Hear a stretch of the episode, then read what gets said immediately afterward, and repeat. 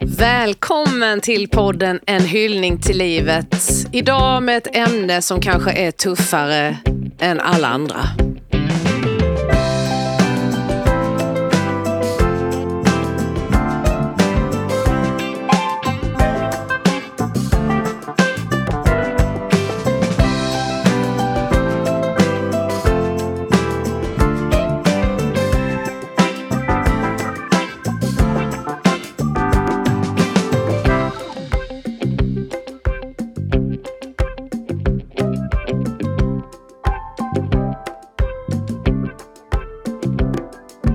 Åsa Scharin är på plats och Och- det är jag också. Helene Persson! Nej, Wish Persson. Persson. Ja, men du vet, man har ju fortfarande inte lärt sig. Nej, det har man inte. Jag har ju känt dig så himla länge. Jag, ska snart, jag har snart varit gift i två år och knappt lärt mig säga mitt namn ändå.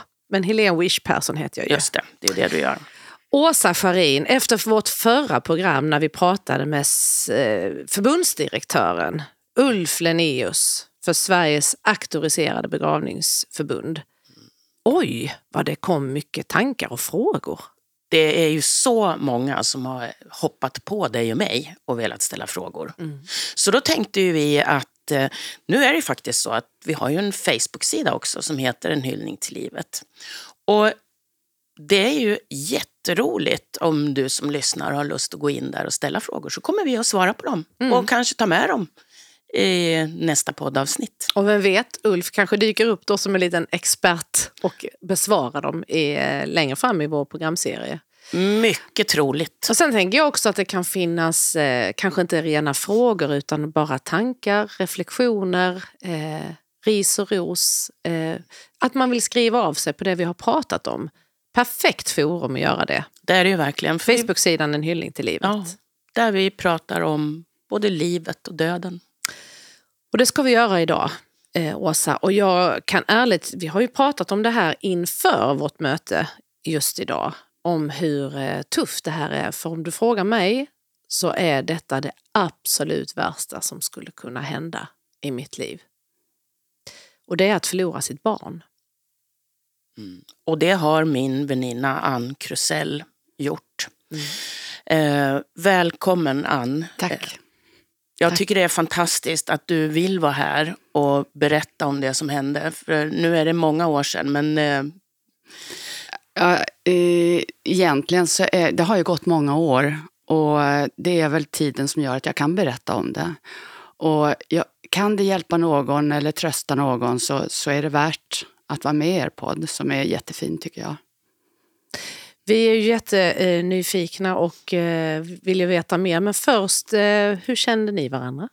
Ja, yrkesmässigt, ja, från början. ja. Innan vi blev vänner, så lite som med dig och mig Helene egentligen. ja. Vilket är helt fantastiskt. Vi funderar på när vi lärde känna varandra och det vet vi inte riktigt när det var. Det måste ha varit 89, 80, nej, ja, ja, 89, 90, någon, ja, någonting ja. sånt. Och du var ju så här superproffsig copywriter på den reklambyrån som eh, eh, det företag där jag jobbade då använde. Och sen helt plötsligt så tyckte Anna att vi skulle eh, starta ett företag ihop. Så då, ja, då gjorde vi det helt Ja, du enkelt. satt som marknadschef på ICA-förlaget. Mm. Och eh, vi sa det redan när vi började jobba tillsammans att ja, vi måste starta något företag någon gång tillsammans. Och sen blev det läge för det. Ja. Vad härligt. Var Och sen så har du nu två år tillbaka övergett Stockholm Ja. och flyttat ner med eh, din man, Ja, sambo ja. eller Man. man, Man. till Mm. eh, Skåne. Ja, stämmer. Vad härligt. Så det, och det är lite lättare också att få ha dig här idag då. Ja, På det det var inte så sättet. långt att åka. Nej. Nej, ja, det är skönt. Förra programmet fick vi ju ha med Ulf från Stockholm på telefon. Men det är inte, det, och det funkade jättebra, men det är ju alltid roligt att vi kan ses här. Ja, verkligen. Men du Ann, vi ska ta backarbandet. Eh, och jag tänker att du ska få berätta om eh, när Filippa, din dotter, kom till världen. För då hade, du var redan mamma då. Ja, jag hade en, eller vi hade en eh, son, eh, Han, han var fem då. Och så kom Filippa 91, 6 juni föddes hon.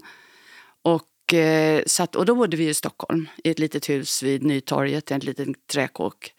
Och eh, hon var ju en eh, väldigt glad och nyfiken och sprudlande person. Och, och hon hade ju en bror då som var fem år äldre än hon så hon hade ju ett litet helsike att försöka komma ifatt. Så hon lärde sig ju, hon hade bråttom som sjutton i livet. Sen vet man ju inte, en del säger att man vet att man har en utmätt tid. Hon blev ju bara fem och ett halvt. Men hon, hon lärde sig läsa när hon var tre, började hon lära sig läsa och skriva faktiskt. Wow.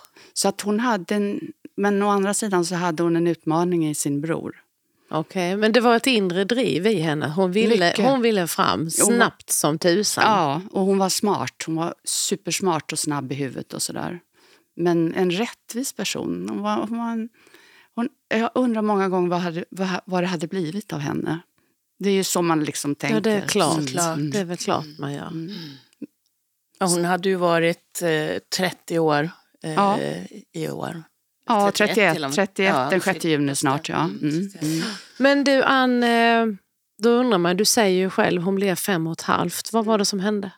Eh, hon eh, fick en förkylning eh, före jul i 96 då, i december och var hemma från dagis. Så jag satt och jobbade och hon var ute och åkte skridskor med någon kompis och så sen så precis före jul, alltså dagen, det här var väl dagen innan julafton eh, och sen blev hon, hon liksom höll på att bli bättre och bättre men hon var hemma. Men eh, blev hon slö på julafton så vi hade bara, alla hade influensa runt omkring oss. Okay. Och eh, vi hade bara min mans mamma och bror på ju- julafton, för, så det var lugnt och hon var lite slö. Och sen dagen efter, på juldagen, så låg hon bara och, och var väldigt, väldigt slö. Och, och min man Anthony, han låg och läste sagor för henne hela dagen, för han var en sån där sagofarbror. Och eh, eh, sen på kvällen så sitter vi och då, då tror jag båda barnen sov. Då satt jag och maken, vi hade haft en tuff eh, eh, höst tillsammans. Så det, det var mycket krångel med allt möjligt. Och, och äntligen hade vi landat så sa vi, gud vad bra vi har det. Vi har två barn, en pojke och en flicka, precis som vi ville ha. Och det var väl någon gång på kanske sju, åtta någonting på kvällen. Juldagskvällen? Ja. och vi visste ju inte då att dagen därpå så skulle det vara ett helt annat läge. Och eh, sen så blev Filippa, hon, hon blev dålig. Hon, hon började kräkas. Och eh, då sa vi det bäst vi åker upp till Saxka barnsjukhus då, för vi bodde på Södermalm. Eh, och eh, då så ringde jag min pappa, för mamma och pappa bodde ganska nära, så han kom över med sin hund. Eh, och så mamma hade haft influensa och Karl hade haft influensa. Alla hade haft influensa runt omkring oss. Och så eh, kommer pappa hem och så säger vi vi ska åka upp, sa vi till Karl, vi ska åka upp med Filippa till doktorn. Klockan var väl halv elva. Och då säger Karl, mamma, Filippa ska väl inte dö? Nej, säger jag. Det, vi ska bara till, till doktorn få lite medicin, vi måste kolla upp henne. Och så åker vi. Och så kommer vi till Saxka barnsjukhus och när vi kommer in på, i, i, i receptionen där så går Filippa in i chock. Då är hon liksom, blir hon grå i ansiktet och får svett, svettpärlor på mm, läppen och i pannan och så. Du säger går in i chock. Hur, hur, Ja, hur visste du? Alltså, Nej, eller, visste ju inte det. läkarna säger det. Ja, d- d- alltså vi såg ju att hon liksom bara eh, lägger huvudet bakåt och liksom blir grå i hela ansiktet. Det hände något med henne. Ja. Så då tog de in henne direkt på ett akutrum. Och så började de undersöka henne och de visste ju inte vad det var.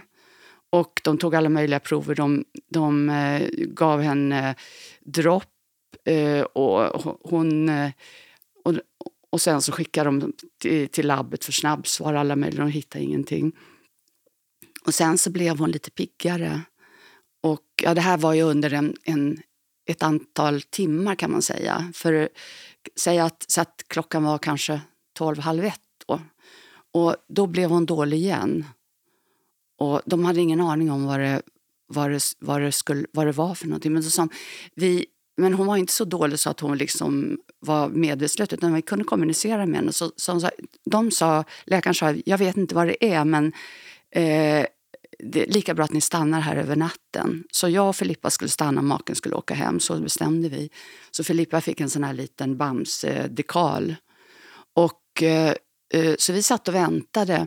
Och så sa Filippa, mamma jag har ont i magen, jag har ont i magen, jag har ont i magen. Ja men det är för att du inte har ätit på hela dagen för hon, hon hade varit dålig. Uh, och, uh, så du får yoghurt när vi kommer upp där vi ska sova, sa jag. Och så sen så, så hon satte mitt knä så kastade hon huvudet bakåt så dog hon. Mm.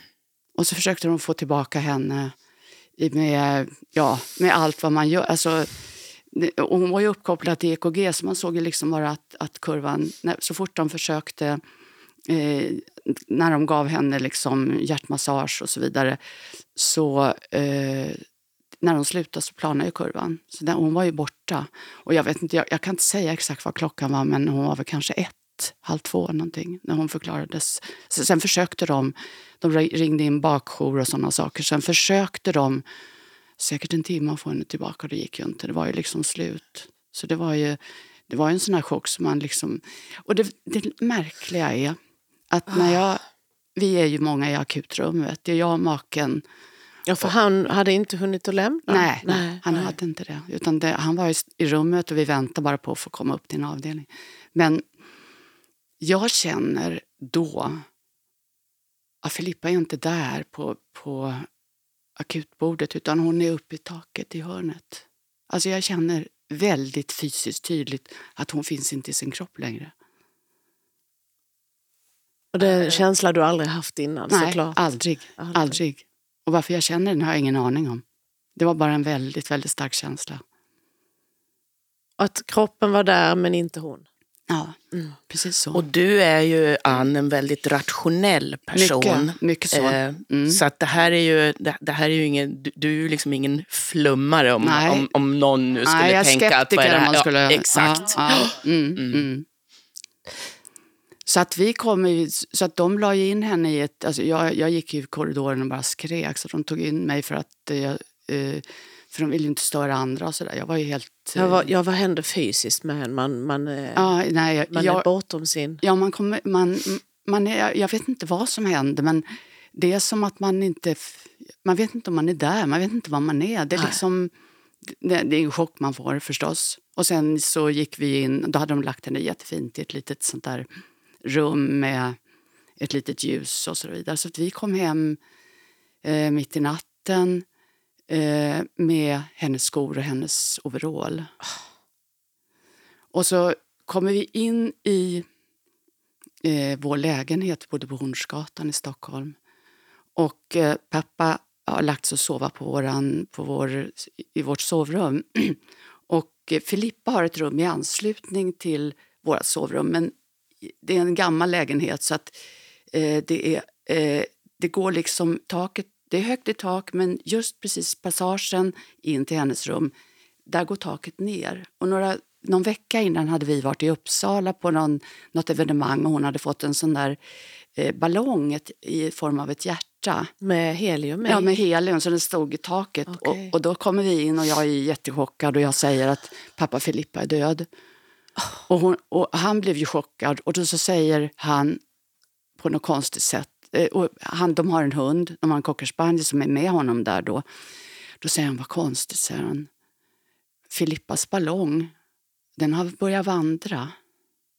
Och det var det första han sa. Och då sa han, den har vandrat från hennes rum. Så, så eh, Linus skällde när, när den, för den slog i taket. Det sa jag liksom tapp, tapp, tapp i taket. Så hunden reagerar på ja, det? Ja, så att när, när den, i den där passagen så går ju taket ner. Så ballongen hade gått ner och liksom passerat det där in i, i sovrummet.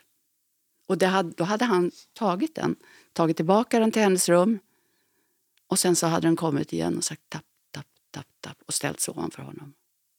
Och det fortsatte ballongen Ja, det fortsatte en vecka en vecka. Vi, vi ringde, vi, vi blev ju, alltså jag kommer inte, det är nästan så jag inte minns i vilken ordning saker och ting hände men direkt på morgonen dagen efter så ringde vi våra goda vänner ute på landet på Vindö, Eva och Janne och sa vad som hade hänt. Och våra barn och deras barn var ju väldigt goda vänner och vi var goda vänner.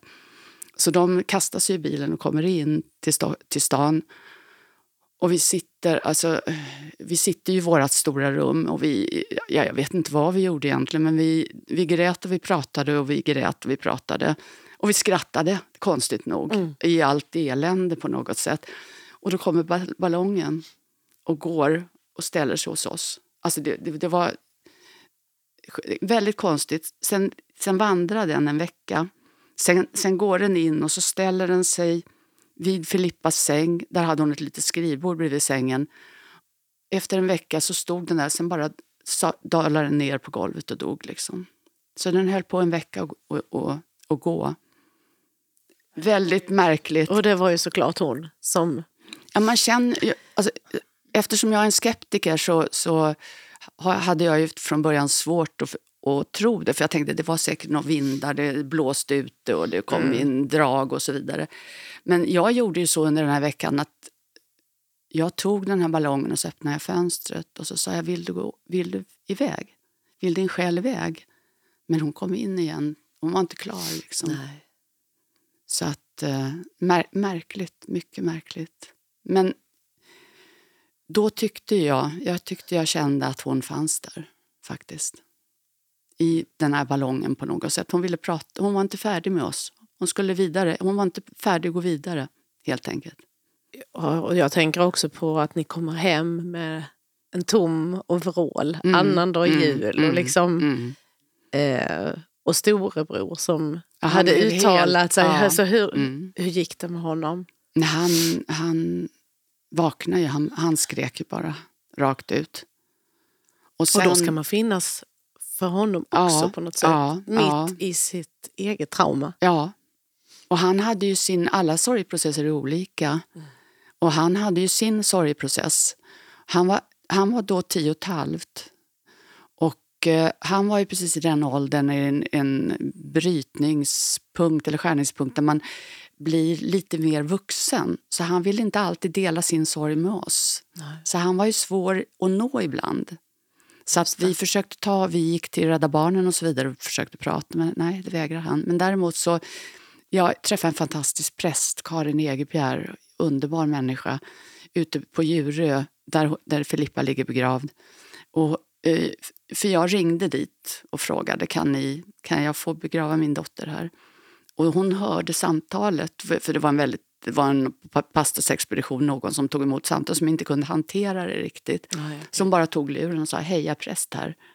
Och sen så träffade hon fångade vi, upp dig? Ja, hon fångade så upp kan. Man säga. Hon var ja. underbar. Och så sen så sa hon, du behöver hjälp, sa hon. Du, jag kan inte, hon pratar med mig väldigt mycket, men du behöver professionell hjälp. Så hon skickade mig vidare till en, en terapeut, Gudrun Edvardsson. Fantastisk också, också som var hon hade hand om folk som var i, alltså människor som var i sorg. Väldigt många som hade förlorat sitt, sitt barn eller sin närmaste på något sätt. För det här Åsa har ju du och jag också pratat om ofta och vi ska ju prata med en sorgebearbetare längre mm. fram också i programserien. Men du menar att det är väldigt viktigt att våga ta den hjälpen? Ja, jag tycker det. För mig hjälpte det. Och jag, jag frågade henne vid något tillfälle, jag sa du kan inte göra någonting för mig? Du kan, du, kan inte, du kan inte lindra min sorg. Du kan inte göra någonting egentligen. Vad kan du göra för mig? Jag kan se, jag ser det som att du går i ett träsk. Och du måste hitta tuvorna där du kan, där du kan hitta fäste. Så att du inte går, går fel och ramlar ner. Och går under. Ja, precis. Så att du, du hittar du hittar rätt väg genom det här. Det är det enda jag kan göra. Något mer kan jag inte göra. Och det var ju så, Ann, från början. Vi kände ju varandra då. Ja, eh, ja. Och, eh, så du var med i den här perioden ja, runt Ann ja, när detta hände? Ja, det var jag. inte precis just uh, i, när Filippa dog, men väldigt snart efter. Väldigt sen. snart efter, precis. Och eh, det var ju så, du ville ju dö från början. Ja. Och sen har ju det här förändrats, eller hur? Ja. Genom två åren. första åren så ville jag dö, aktivt dö, men jag hade ju Karl och jag hade min man det var det och min familj. Ja. gjorde att du ja. fortfarande finns här? Ja, och sen eh, tredje året så, så ville jag inte leva, men sen var det någonting men som vänta, hände. Nu, vad, vad är skillnaden där? Ja, men att, att, aktivt vilja dö är en sak. Att inte vilja leva, det är något annat. Man, även om man inte vill leva så kanske man inte aktivt vill göra någonting åt det. Det lite, lite mm. den mm. skillnaden. Men, och det måste jag säga, det finns ju så fruktansvärt mycket människor som är i sorg idag. Jag tänker på det här med Ukraina. Och så, jag kan ju sitta här och prata om det här nu, det kunde jag ju inte då. Nej. Utan jag skulle ha gråtit mig igenom vårt samtal kan jag säga. eller åtminstone fläckvis. Men, eh, och de kommer här med hemska historier. De har kanske förlorat flera barn eller hela familjen. Och jag, jag, i, idag kan jag liksom inte förstå hur, hur orkar de? Mm. Men det enda, den enda trösten kan man säga, det är varje dag, varje minut. Från början kan man bara se en minut i taget. Sen kan man se kanske titta framåt en timme i taget och en dag i taget. Men tiden läker. Och den gör verkligen det. Den gör det. Och det är ju trösterikt även om det tar lång tid. Det tar lång tid. Mm. Men det är inte så att man... Sorg är konstig. Alla, alla upplever sorg olika. Min man och jag hade helt olika sorgprocesser. Men, men... Hur påverkade detta? För det är också någonting jag har tänkt på. Hur många relationer som går i mm. kras. Mm. Just för att man går igenom en sorg tillsammans, men på så olika sätt. Eh, till en början så blev vi stärkta tillsammans i vår gemensamma sorg. Eh, så att, eh, men det var lite svårt. Eh, vi hade olika faser. Först ramlade jag ihop. Men jag, jag började jobba i, i stort sett efter en månad. Och Då började jag jobba halvtid och sen gick jag upp till heltid. För jag, jag, det fanns liksom ingen möjlighet att gå hemma, det, det, gick inte. Men att ha möjlighet att liksom inte jobba hela tiden, att kunna välja själv var väldigt bra. Då var jag anställd. Men sen, det här hände ju i december. Sen i maj så startade jag eget. Då, då sa jag upp mig och startade jag eget tillsammans med en kollega på det jobbet då. Men vi gick inte ihop så att eh, sen, sen Sen träffades Sen ni. fortsatte ja, Åsa och jag tillsammans. För du har berättat Anna. Åsa att du, du vid något tillfälle såg Ann inne på kontoret bara krypa ihop och, och nästan skrika rätt ut. Mm, att, det, mm. att det kommer över en. Ja, rätt som det är. Och det, det är väl så sorg gör. Jag, jag, jag vet att jag gick på eh, en buss, eh, eller flera bussar eller tunnelbana och så bara kände jag att började bara störtgråta, fick man gå av vid nästa station. Alltså det kommer ju bara rätt som det är. Ser du Filippor överallt? Eller ja, såg du Filippor överallt? Ja, överallt. Överallt. överallt. Och det, det kunde jag... Det, det, vet ju du, Åsa, att jag såg Filippor. Ja, och jag var ju, ja, precis. Vi kunde ju sitta och äta lunch och helt plötsligt så högg eh, Ann tag i mm. min arm och sa titta och pekade på andra sidan gatan. Där är Filippa. Ja. Och jag sa nej, han, det är inte Filippa, hon är död. Mm, mm, um, det, ja, det var ju mm. oerhört starkt. Men mm. sen tänker jag, det var ju ofta också, Ann, när du kom in på kontoret, så sa du, jag drömde om Filippa i mm, natt. Mm, Och så när du berättade om den drömmen så kände jag bara, nej, det här är ingen dröm. Det här har varit ett möte. Hur, hur, vad var det för? Vad var det? Berätta. Ja, men, uh, jag fick som jag aldrig haft förut, som jag, inte, som jag har, trodde inte... Jag trodde det var inbildning, men jag fick såna här ut kroppen-upplevelser.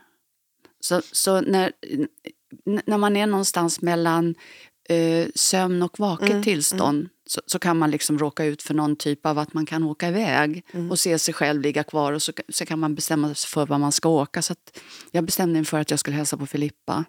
Och det hände ju många gånger. Och jag vet, vi hade jag hittade henne i någon, eh, något rum med massa barn. Och, och jag, jag, upplevde det som att det här var en, ett transitrum för de som de skulle vidare någonstans. De var liksom döda som Filippa var, men de skulle vidare så småningom.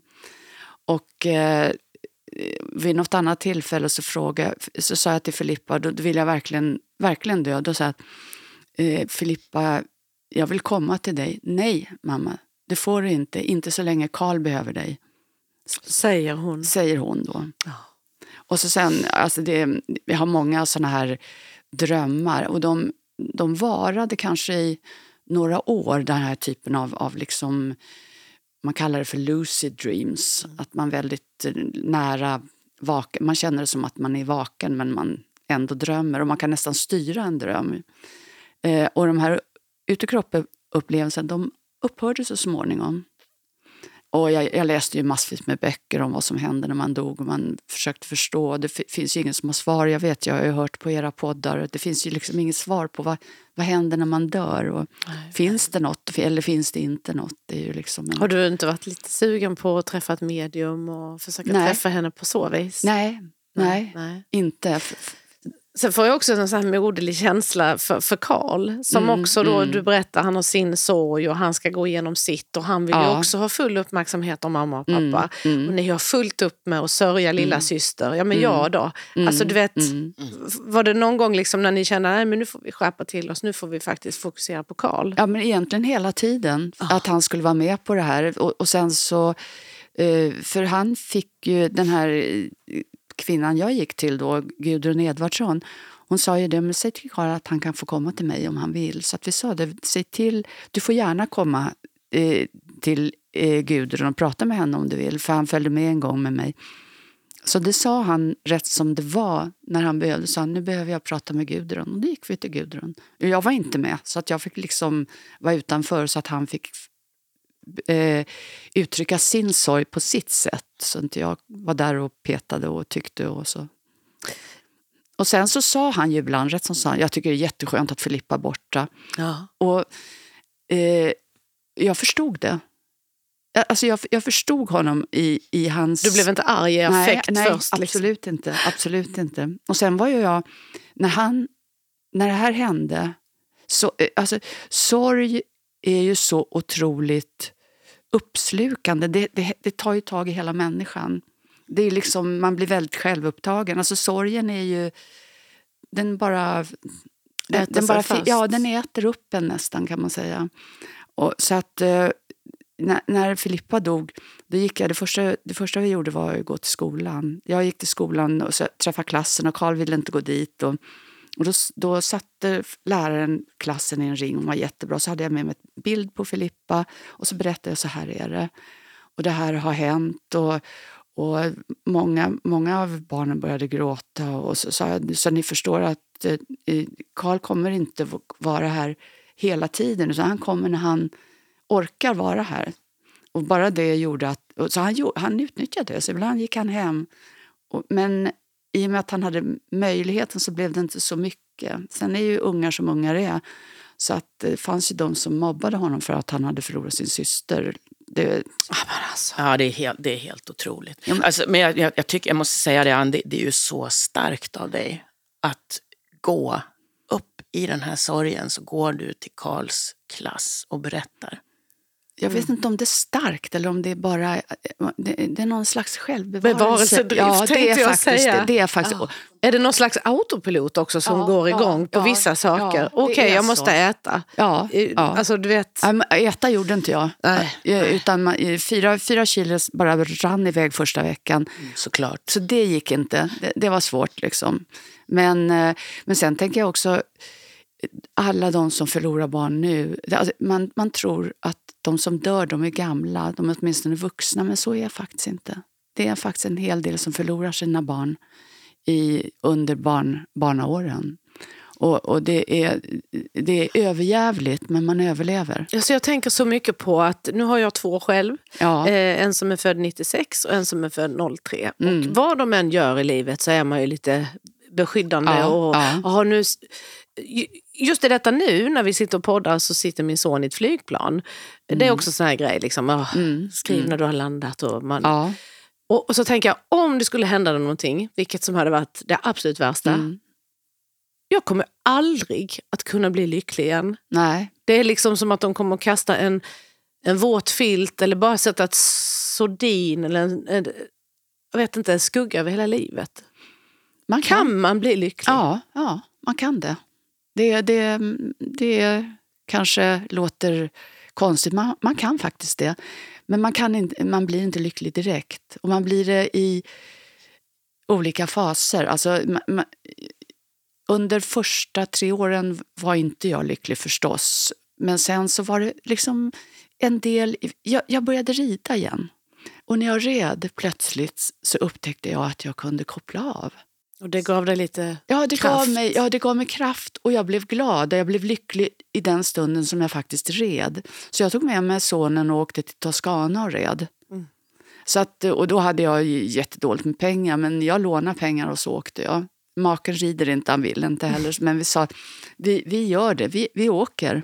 Vi, å, åk iväg du. Och, sen, sen, eh, och det var det bästa jag kunde ha gjort faktiskt. Och sen var du och jag Ja, iväg. jag skulle precis säga det, Ann. Vi hade ju en, en, någon slags företagsresa till Toscana, Ann och jag, där vi skulle rida. Mm. Ja.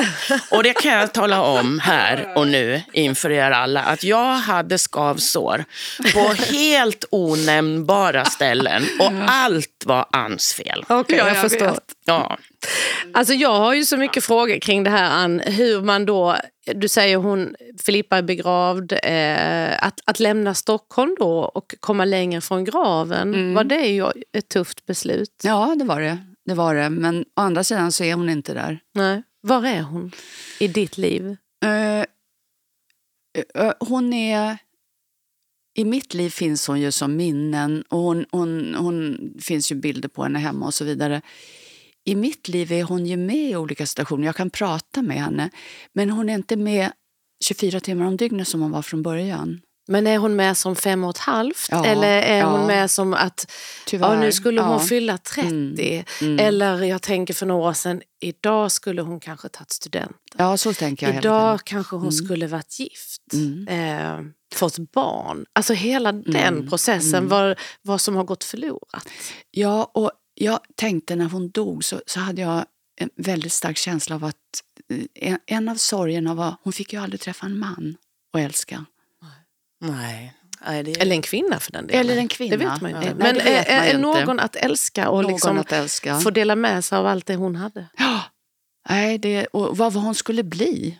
Vad, vad, vad skulle bli? Och, och det, det var första, första sorgen. Andra sorgen kom när Karl flyttade hemifrån för det fanns ingen kvar. Hon skulle ha varit där.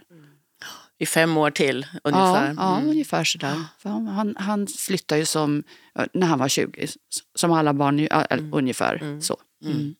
Det är också intressant det här du sa i början om att eh, Filippa var, att hon hade så bråttom Mm. Mm. i livet. Mm. Som om det nästan var alltså, en utmätt tid och att hon Mm, någonstans mm, mm.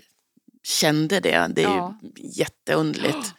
En sak som vi inte alls... Eh, eller som jag tänkte på när du berättade om själva det här sjukförloppet. Har ni fått reda på vad det var som hände henne? Egentligen vet de nog inte det. De sa att det var en vanlig dagisbakterie som hade gått, eller dagisvirus som hade gått fel, sån här Coxsackie-virus som hade, Snabbt, snabbt, snabbt. ja, som hade gått till, till eh, hjärtat direkt.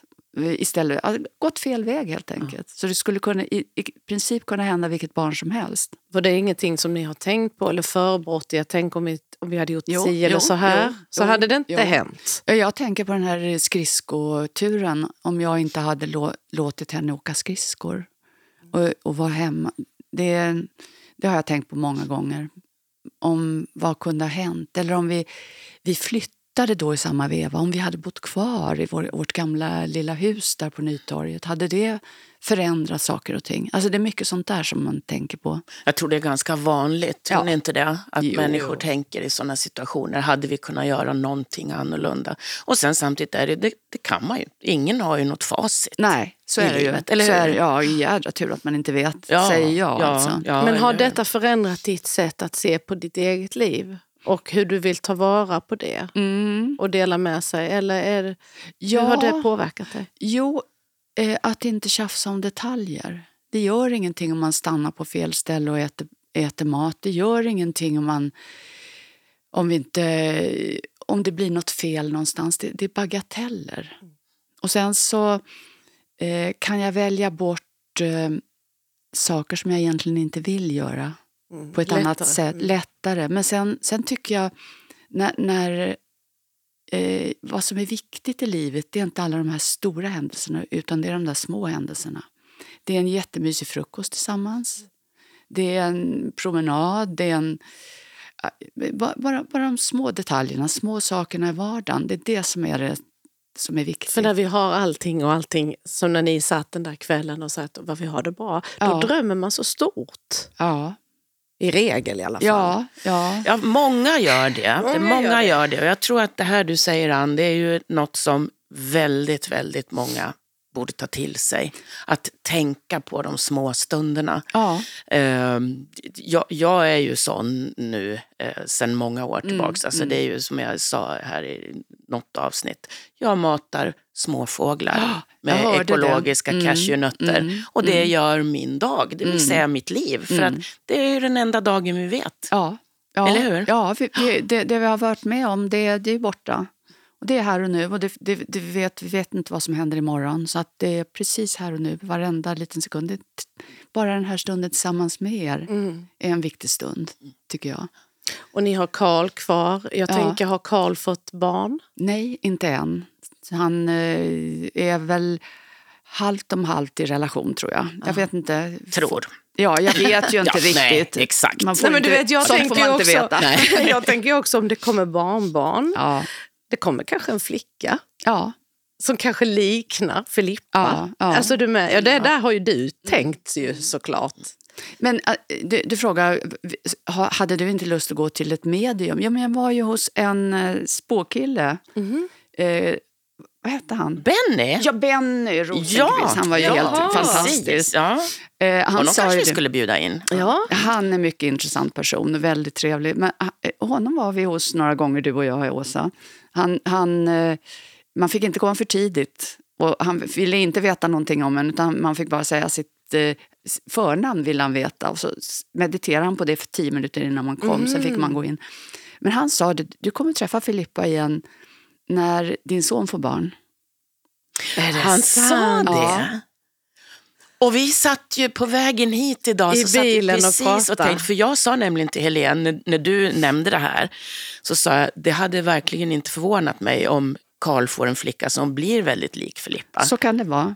Men det kan vara, Ja. eh, då sa Benny också, det behöver inte vara en flicka. Du kan ändå känna det. Ja, eh, det kan vara Filippa som kommer igen på något sätt i en pojke också. Ja.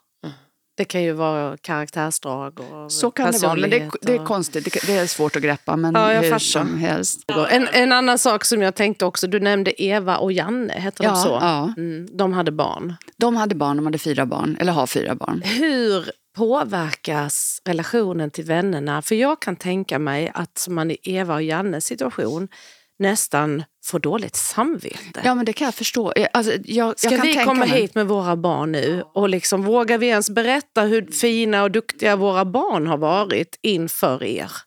Eh, det, det var det jobbigaste. Att, att träffa familjer där vi hade umgåtts när vi... vi man kände sig... Jättekonstigt. Låghalt. Ja, verkligen. Det är, en, det är en himla bra beskrivning. Men man kände sig som man inte var värdig längre att, att ha två barn. Mm. Någon konst, jättemärklig känsla, jättekorkat. Men det, det tyckte jag var jobbigt. Jag tycker inte alls det är korkat. Jag, jag kan känna mig in i den känslan direkt fast jag inte varit med om det. Mm. Och, och, och också på andra sidan svårigheten att närma sig. Man kanske Ja, ja. nästan väljer att distansera sig Ja. för att man är rädd att visa upp det hela och ni inte är hela. Ja, jag tänkte eh, när, när, när vi hade drabbats av det här precis i början då var det väldigt märkligt att se hur människor reagerade. En del, när de fick se oss, de vände och gick. De visste inte vad de skulle säga. Alltså, det, jag vet, vi var på apoteket och såg en, en person som vi kände. Han bara vände sig bort och gick ut. Och, Låtsas att... ja, ja, att vi inte fanns där. Han klarade inte det. Jag tror alla som har drabbats av sorg på det här sättet kan skriva under på att, Ja. det, är på det, att det är så. Ja, Vissa klarar inte det. Jag har Nej. hört andra också som har sagt att de har sett någon komma och gå på trottoaren så då har de bytt eh, Mm. ja, sida. ja, det var liksom. vi med om. Och man behöver inte, eh, eh, många säger, vad ska vi säga? spelar ingen roll. Ge, oss en kram.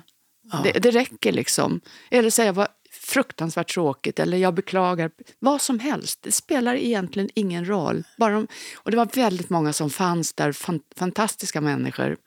Lena Wetrén, en tjej som eh, jag har känt många, många år. Hon, hon bara fanns där. Vi red med henne, Karl och jag och hennes barn. Och vi, och, ja, det är många, Anette från dagis. Och, ja, jag kan nämna hur, hur många som helst. Och du, Åsa. Och det, ni, folk som bara har, har ringt och frågat hur mår du? Det är, och ibland orkar man inte. Kommit med mat. Ja, faktiskt. Kommit med mat. Kommit med mat. Faktiskt. Vissa klarar av det och vissa gör inte det. Nej, Eh, och- och det är väl så. Man kan inte heller eh, anklaga dem Nej. så. Och det, det vet jag ju, det har man ju inte du gjort. Men, nej, nej, men, absolut men eh, inte. det, måste ju, det måste ju bidra, tycker jag, till sorgen. Om man, alltså, när människor bara går. Nej, men därifrån. Det, det, är, det är ju lite grann det där som att, eh, att man skäms lite grann för att man har sorg, för att man påverkar andra människor för mycket. För, för eh, man blir väldigt självupptagen i sin sorg. Så är det. Därför att den, den är så påtaglig hela tiden. Och, man och så kan man inte också få den känslan att varför ser inte alla vad som, vad som har hänt mig? Livet bara fortsätter där utanför. Ja, det är väl hemskt. Är inte det är det värsta. Ha, hallå, jag, titta här på mig, jag som är i detta. Nej, så, så tyckte jag inte. Men just det där att livet pågår, som om ingenting... Ingenting hade hänt. Nej. Sen har jag ju en, en fundering. Eh, har detta gjort så att du är mindre rädd för att dö själv? För att då kanske du träffar Filippa? Jag tror inte att det är någon skillnad faktiskt. Nej. För jag vet inte om jag träffar Filippa. Det vet inte jag. Men hur, vad, alltså, är du rädd för att dö? Jag tror att jag är medelrädd. Jag är inte hy- hysteriskt rädd för att dö, men jag vill inte dö. Inte idag. Absolut inte. Det finns mer kvar Ja, ja. att upptäcka i ja. livet. Jag, jag tror att jag skulle vara rädd att dö, tror jag. Mm. Om, om, jag, om någon sa att du har en sjukdom och du ska dö om ja, två veckor eller ett, ett år. Eller vad. Det, det tror jag skulle bli rädd, ja. På vilket... Ja, ja, åh, nu, blir- nu pratar vi mun igen. Ja, Det ja. händer inte så ofta, Nej, men ibland. det gör det faktiskt inte. Vi brukar vara duktiga. Men ja, pratar du Helene? Nej, jag skulle bara säga, vad, vad, i vilken stund kan du känna att du hyllar livet idag? Egentligen varenda dag. I, i, varje, I varje sekund, i varje, i varje stund hyllar jag livet. Jag, jag, det är en förmån att få leva. Och jag är, det är en förmån att få känna så, för det finns så många som har det överjävligt på många sätt idag. Så att, eh, och bara få känna så är underbart. Bara få klappa våra, mina katter, våra katter. Bara få gå ut och titta på blommorna. Tycker jag är det varje, varje sekund faktiskt. Vilket fantastiskt möte att få träffa dig idag, Ann. Ja, men detsamma. detsamma. Verkligen. Ja, det är helt... Vi, vi har Bra ju, gäst, Åsa. Ja, ja, ja, det här det har vi får... väntat på. Ja, verkligen. Ja, Och ja. du som lyssnar, jag, jag tänker att du också sitter på eh, väldigt mycket tankar och reflektioner kring detta. Och tveka inte att eh, höra av dig. En hyllning till livet heter vi som sagt på Facebook och där får man jättegärna skriva. Ann, stort tack för att du kom hit idag. Tack för att jag fick vara med. Och tack till dig Åsa. Och tack till dig Helene. Vi ses alldeles snart igen. Ja, och du eh, som lyssnar, vi hörs.